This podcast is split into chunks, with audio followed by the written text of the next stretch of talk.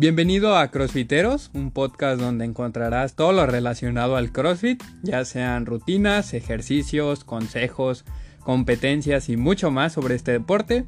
Así que pásale al box, que la clase está por comenzar. Hola, muy buenos días, buenas tardes o buenas noches, dependiendo la hora que nos estés escuchando.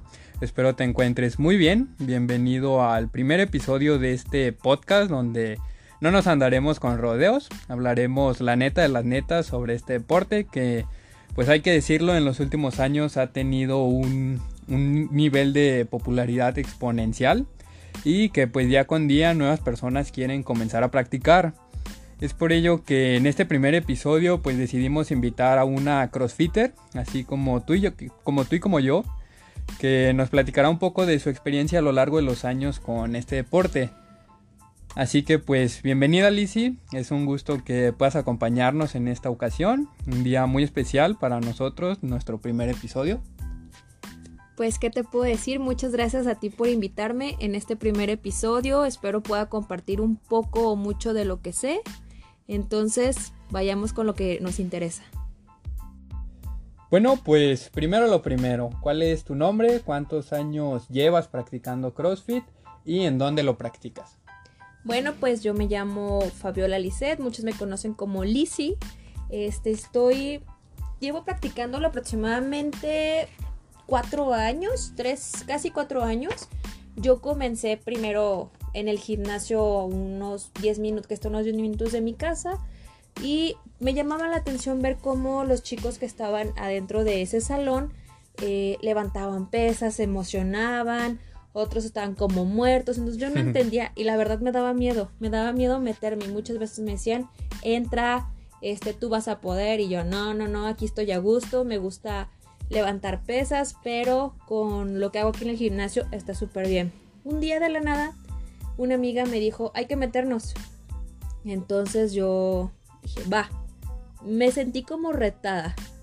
Y pues gracias a ella desde ese primer día no lo he vuelto a dejar. Es parte de mi vida.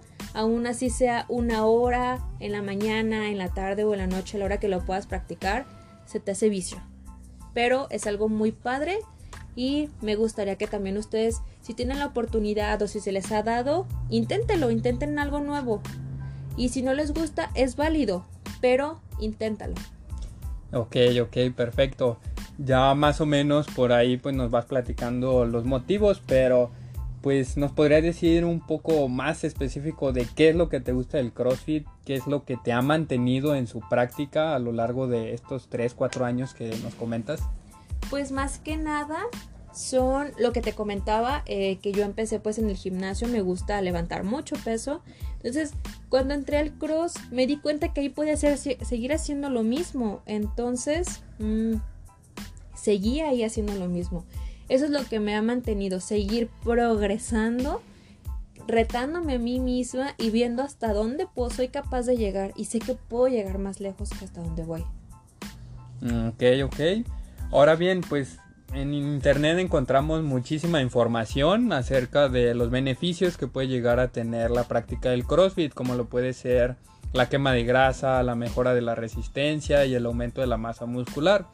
Sin embargo, me gustaría que nos platicaras un poco de los beneficios personales que tú sientes que has tenido en tu día a día al realizar el CrossFit, qué crees que pues has logrado en estos años y que te ha mantenido en esa práctica de ahora sí que beneficios personales que crees que te ha traído el CrossFit? Creo que beneficios personales, pues en el CrossFit es una familia para empezar. Ahí encuentras una familia que te apoya, entonces no te dejan caer.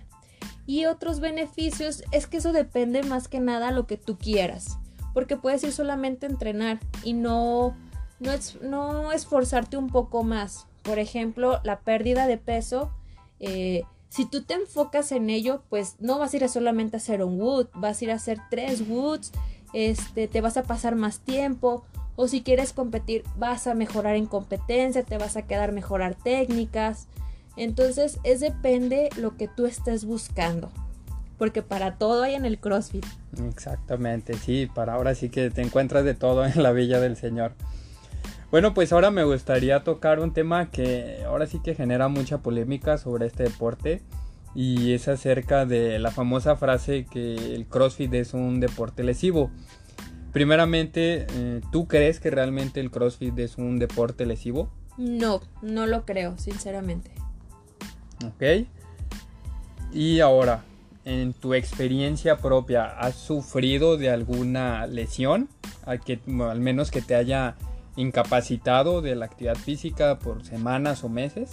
En lo personal a mí no, pero sí he tenido compañeros que sí se han incapacitado por mínimo seis meses a causa de pues un mal agarre, eh, que no están concentrados en lo que están haciendo, más que nada los que mis amigos que te comento, él fue en competencias, ambos se cayeron de, del rack, entonces cayeron de, de cuello y se incapacitaron seis meses.